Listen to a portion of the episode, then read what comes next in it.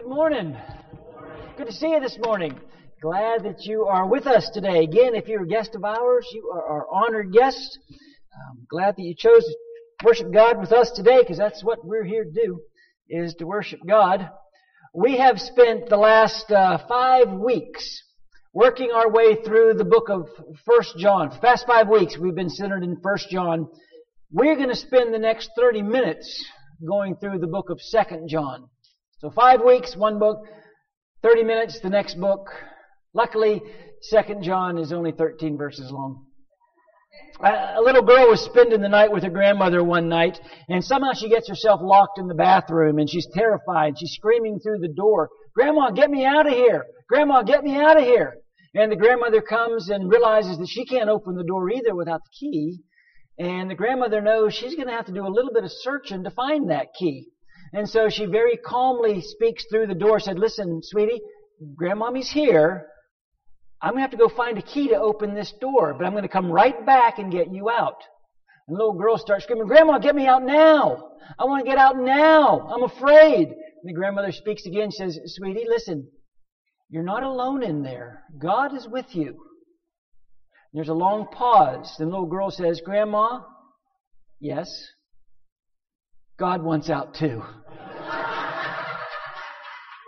You know, I, I appreciate people who know what God wants. Although I've got to tell you, I'm always a little bit suspicious of people who claim to know everything that God is thinking. Now, I've got a finite mind and I serve an infinite God of wisdom and power and ability. There's things about God I'll never understand. But just because we can't understand everything about God doesn't mean that we can't understand some things about God, because we can. There are things that we can know about God. There are things that we do know about God. And that's really, that's kind of the reason that, that John wrote these three letters, 1st, 2nd, and 3rd John. You know, we saw it in 1st John for sure. And we're going to continue to see it in these next two books as John talks about concepts of God and some concepts of Jesus and our relationship with uh, in that area. And John keeps coming back to this idea of to know. He's going to do it again in Second John. To talk about the fact that there are things that we can know. And in Second John, he's going to focus on knowing truth. John is going to zero in on that all elusive thing called truth. And he's going to tell us you can know truth. So go ahead and open up your Bibles to the book of Second John. It's going to be right at the very end of your Bible almost. A lot of you will remember uh, the movie A Few Good Men with Tom Cruise and Jack Nicholson. Tom Cruise was a uh, military lawyer, and he was defending these two soldiers that were convicted or, or charged with uh, murder.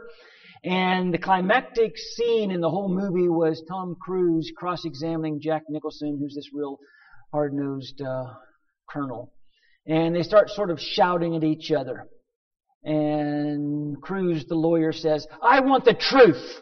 And Nicholson's very famous retort was, you can't handle the truth. Well, John writes the book of Second John for people who can handle the truth. And he's going to tell us that we can know truth. We can handle the truth. Second John, 13 verses. We call it a letter, but it's really more like a postcard. You know? uh, it's short.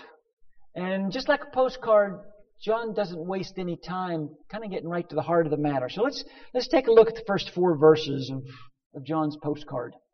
Second John, this letter is from John the Elder. It's written to the chosen lady and to her children, whom I love in the truth, as does everyone else who knows God's truth. As far as I know, this is the only book in the Bible written to a lady. Someone corrected me and said, well, what gender was Theophilus? I think he was a man, but he could have been a woman. I don't know.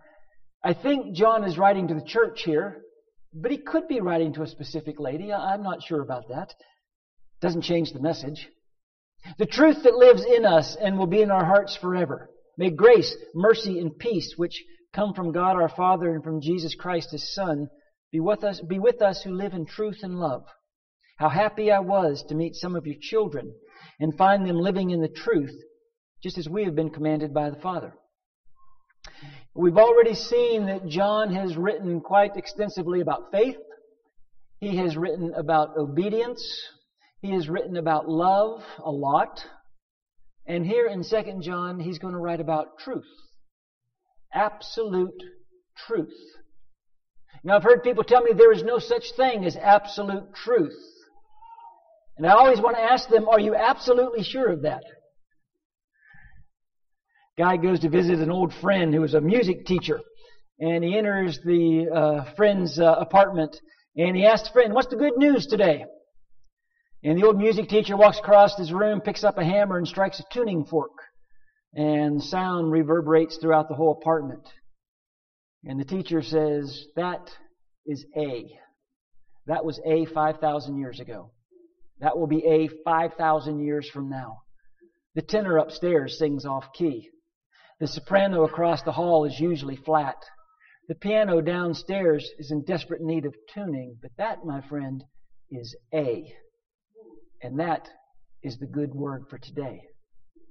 The good word for us today is that there is such a thing as absolute truth.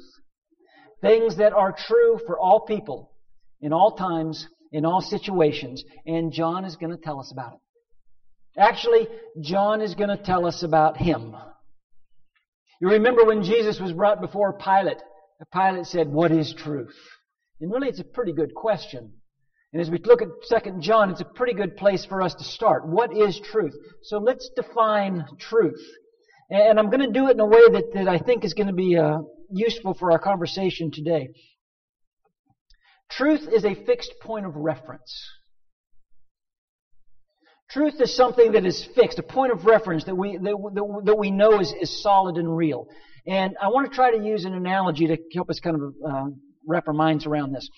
Imagine that you wake up tomorrow morning and you're not in your bed. In fact, you're not even in your room. You don't know where you are. There's absolutely no light. You can't see anything. There's no furniture. You're on the ground. You're on the floor. You sense that you're in a room. And it's terrifying because you don't know where you are, you don't know where anything is. And so you very carefully start feeling for something. And you find a wall. Okay, that's a good thing. There's a wall. I'm in a room. And you start working your way down the wall expecting to come to a corner, but there is no corner. In fact, the wall is curved. And so you deduce, well, I'm in a curved, round room, but I don't know how big the room is. And I don't know where anything is. You have no fixed point of reference. You have no way to orient yourself to anything. And again, it's, really terrifying. And so you're, you're kind of making your way along the wall, and then wait, you feel something. Okay, it's a chair. That's good. It's a good thing. There's something here. There's something. It's a chair. And so you sit down in the chair. Really, how long can you sit in the chair in a dark room? So you get back up and you explore a little more, but the chair becomes your point of reference. Now I'll go three paces this way, but I'm always coming back to the chair because I know where the chair is. Or I'll go six paces this way, but I'm always going to come back to the chair because the chair, the chair has become my truth. The chair has become my fixed point of reference. Now everywhere I go, everything I do, you know, I kind of keep coming back to the chair. Where's the chair? I got to know where the chair is because the chair is all that I have. Maybe that's confusing and maybe it's too simplistic, but my point is this. Jesus is truth.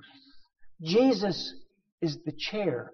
Jesus, John's going to tell us, is our fixed point of reference. We've got to keep coming back to Jesus.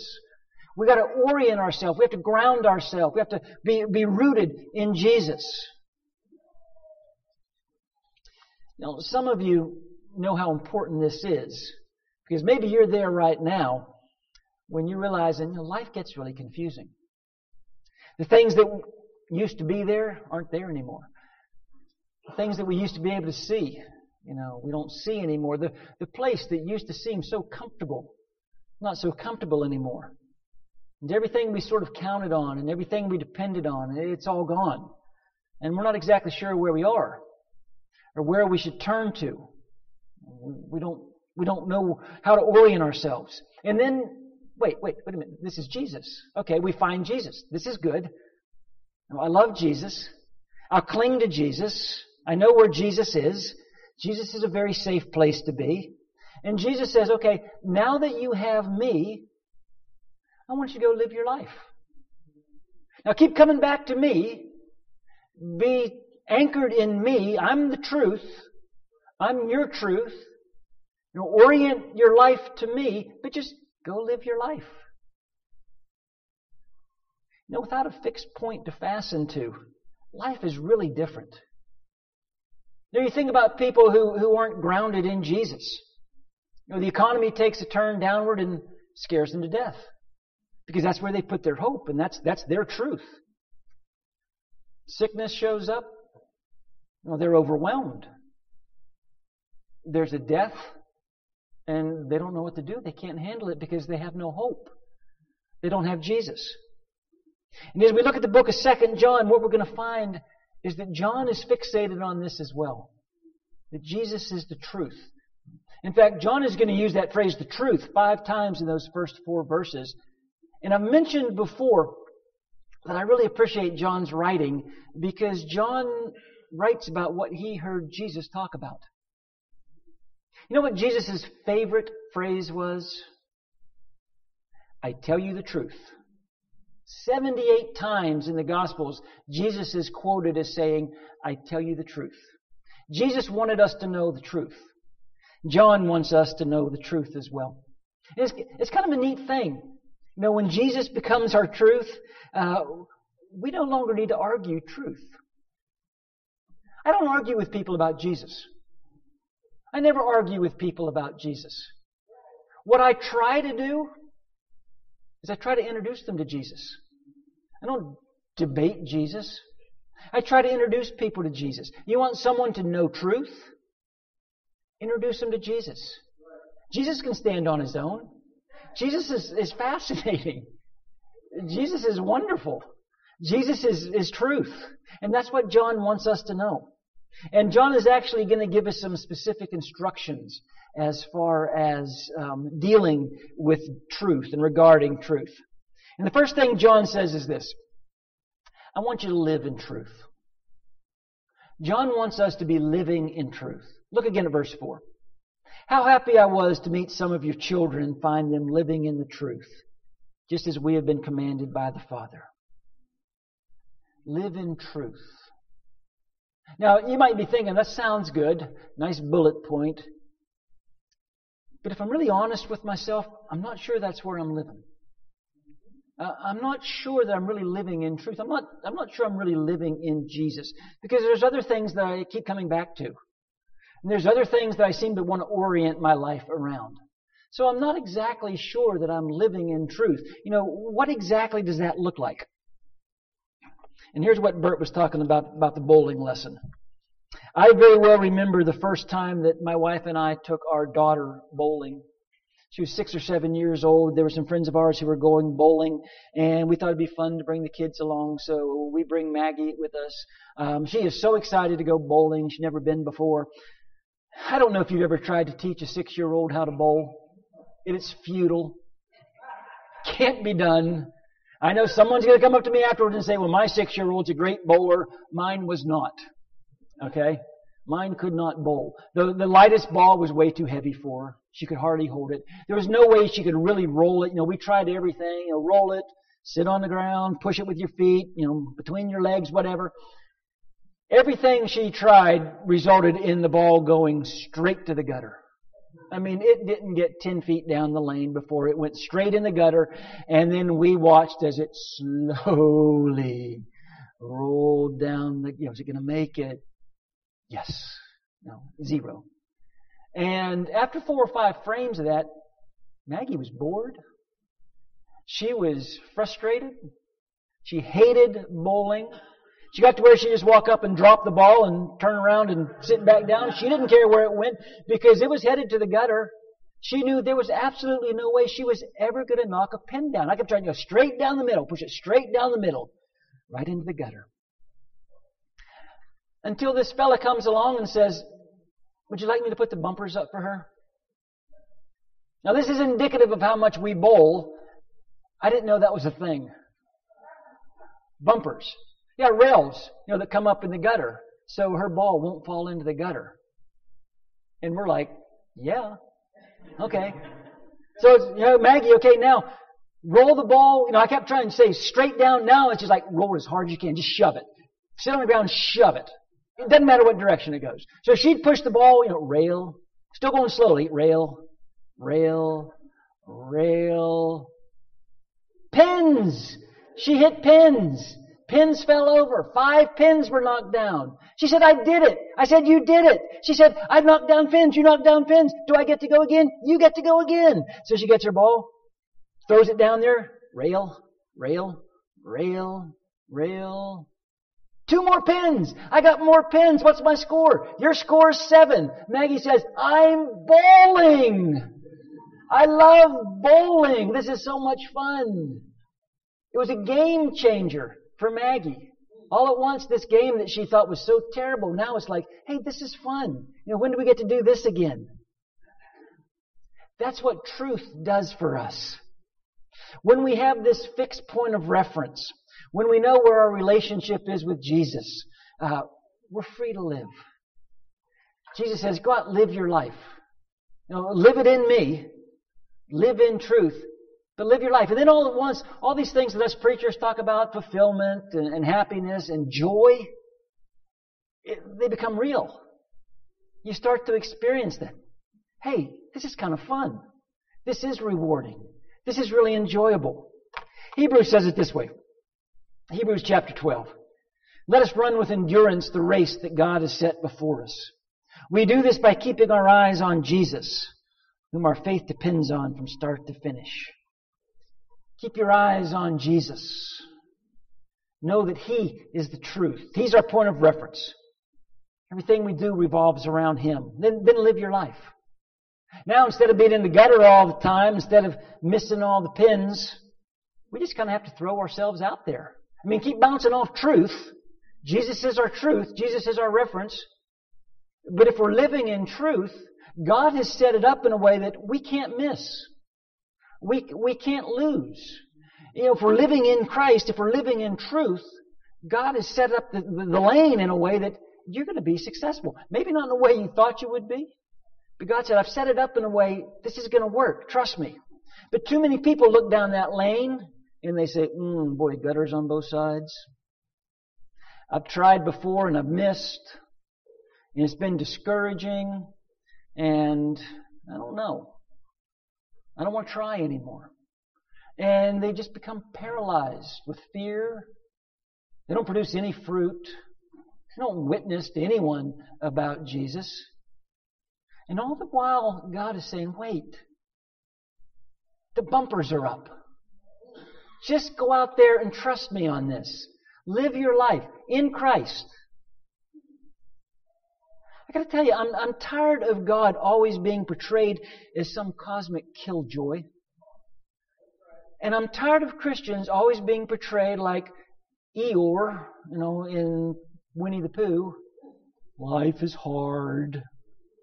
Things are bad. I'm miserable. But maybe one day I'll die and go to heaven. That's not the life God wants us to live. That's not the existence He's calling us to. God says, come on, the bumpers are up. Live your life. Get out there. Stay rooted in Jesus. Come back to truth. Live in truth.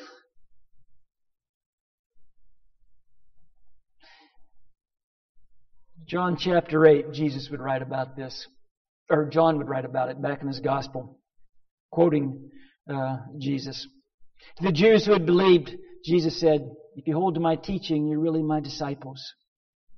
Then you'll know the truth, and the truth will set you free.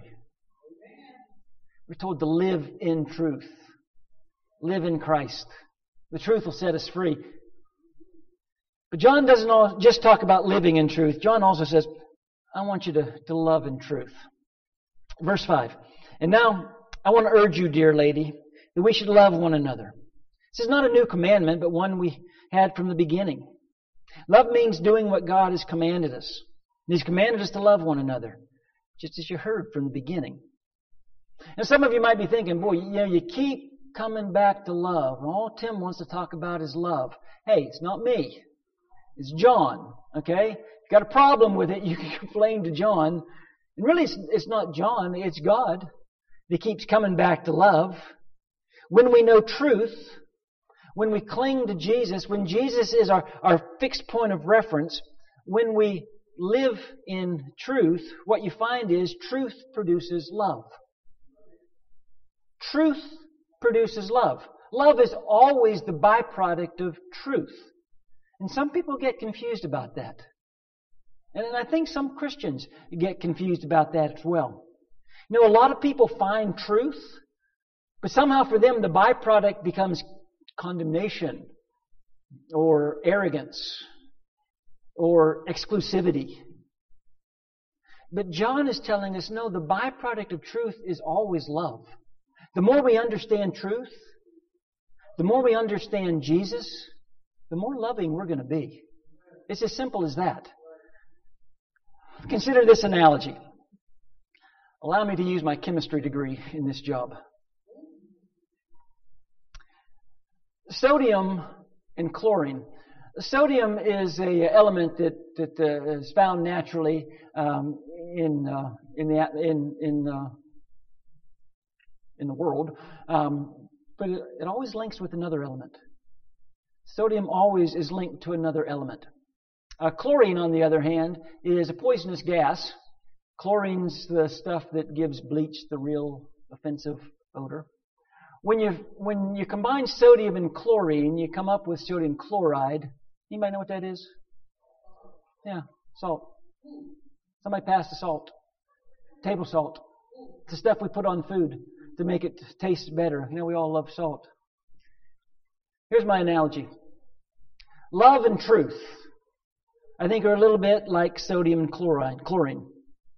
Love without truth, it's all over the board. It's fickle, it's flighty, it might be blind, it'll attach to anything. But then truth without love can be almost poisonous. Truth without love can be a little bit offensive. In fact, truth spoken without love can actually turn people away from the gospel, not draw people to the gospel. But when truth and love are combined, Jesus says we become the salt of the earth. Everybody wants that, right? Everybody's drawn to that. That's a good thing. 1 Corinthians chapter 13, the love chapter, Paul writes, Love does not delight in evil, but rejoices in truth. The byproduct of truth is love. And then finally, John says, Not only do I want you to live in truth, not only do I want you to love in truth, I also want you to abide in truth. Before he sends out his postcard, John gives us a warning. Be sure that you are abiding in truth. John wants us to understand something really important. Love is a byproduct of truth. Obedience is a byproduct of love. The more we love, the more obedient we're going to be. Verse 7 Many deceivers have gone out into the world. They do not believe that Jesus Christ came to the earth in a real body. Such a person is a deceiver and an antichrist. Watch out, so that you do not lose the prize for which you have worked so hard. Be diligent, so that you'll receive your full reward. For if you wander beyond the teachings of Christ, you'll not have fellowship with God. But if you continue in the teaching of Christ, you will have fellowship with both the Father and the Son. If someone comes to your meeting and does not teach the truth about Christ, don't invite him into your house or encourage him in any way. Anyone who encourages him becomes a partner in his evil work. Abide in truth. Love is a byproduct of truth. Obedience is a byproduct of love. I mentioned last week that, you know, many of you are getting to the place where I am with your children your children get to the age where the only reason they obey you is because they love you. Truth motivates us to love, which motivates us to obey. The truth keeps us in step with God. I'm sure you've all seen the clips on Americans, America's Funniest Home Videos. There's some version of it almost every week where the high school band is out on the football field and they're going through their routine and one band member trips and falls, and as you know, the line comes along, every single other band member trips and falls, and they just kind of this pile of the brass section there on the 50 yard line. You know, in the same way, if we don't stay in step with the Spirit, our lives will, will start to unravel as well. You know, we're really familiar with Galatians 5.22. Paul talks about the fruits of the Spirit, and he lists the fruits of the Spirit.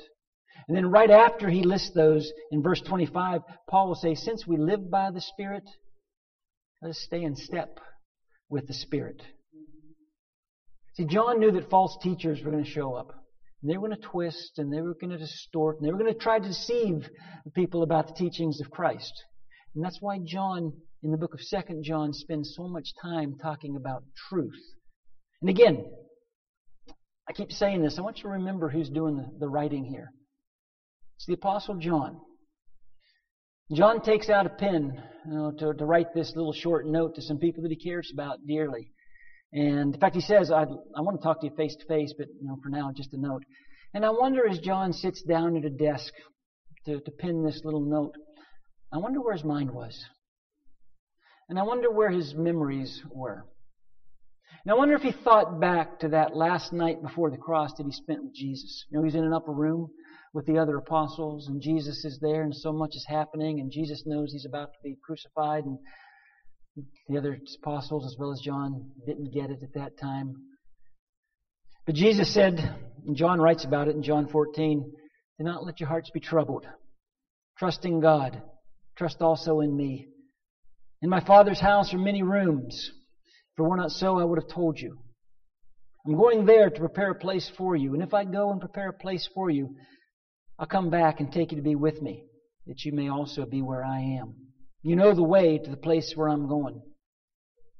And it's Thomas who speaks up and says, Lord, we don't know where you're going. How can we possibly know the way?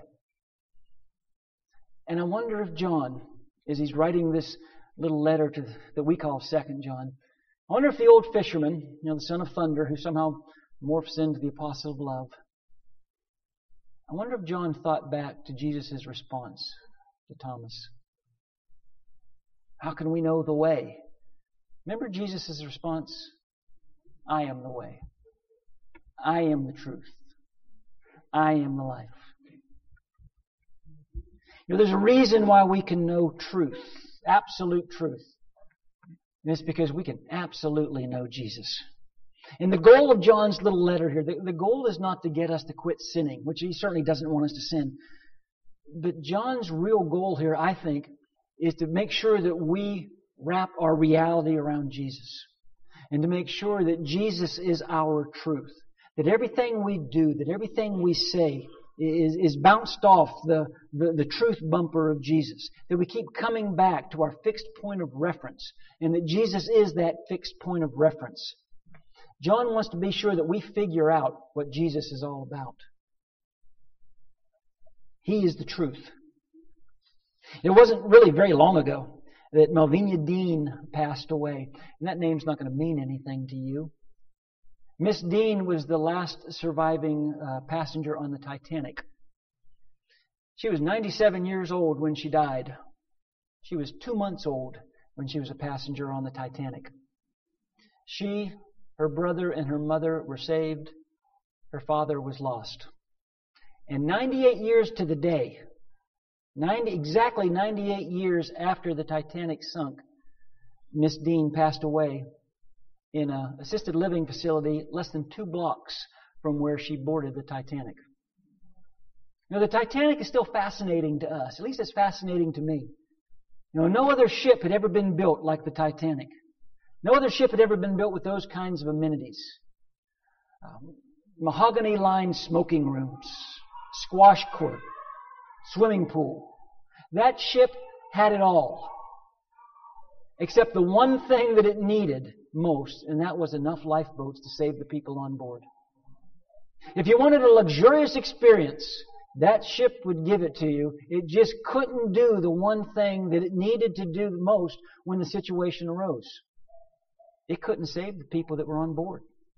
Not all of them. 700 saved. 1,500 lost. You know, that's the problem with every false hope. That's the problem with every false truth other than Jesus. They, they, they have something to offer. And they might look very attractive and somewhat appealing, but no other truth, no other hope can give us what Jesus can give us when we need it the most, and that's salvation. Only Jesus can do that. I am the way. I am the truth. I am the life. No one comes to the Father but through me. So this morning, do you know truth? Do you know Jesus? You don't have to know it all, but if you know the all in all, that's enough. Now we keep coming back to the same question here. What are you going to do with Jesus? What's your response going to be to Jesus? This morning, are you living in truth? Are you loving in truth? Are you abiding in truth? We've got a song that we're going to use as a song of encouragement this morning. As a church family, if we can pray with you about anything, maybe today is the day, you know, I'm ready to give my life to Jesus. Boy, we'd love to help that, make that happen as well. Um, if you'd meet us at the front here, I will help you in any way that we can. Let's stand and sing.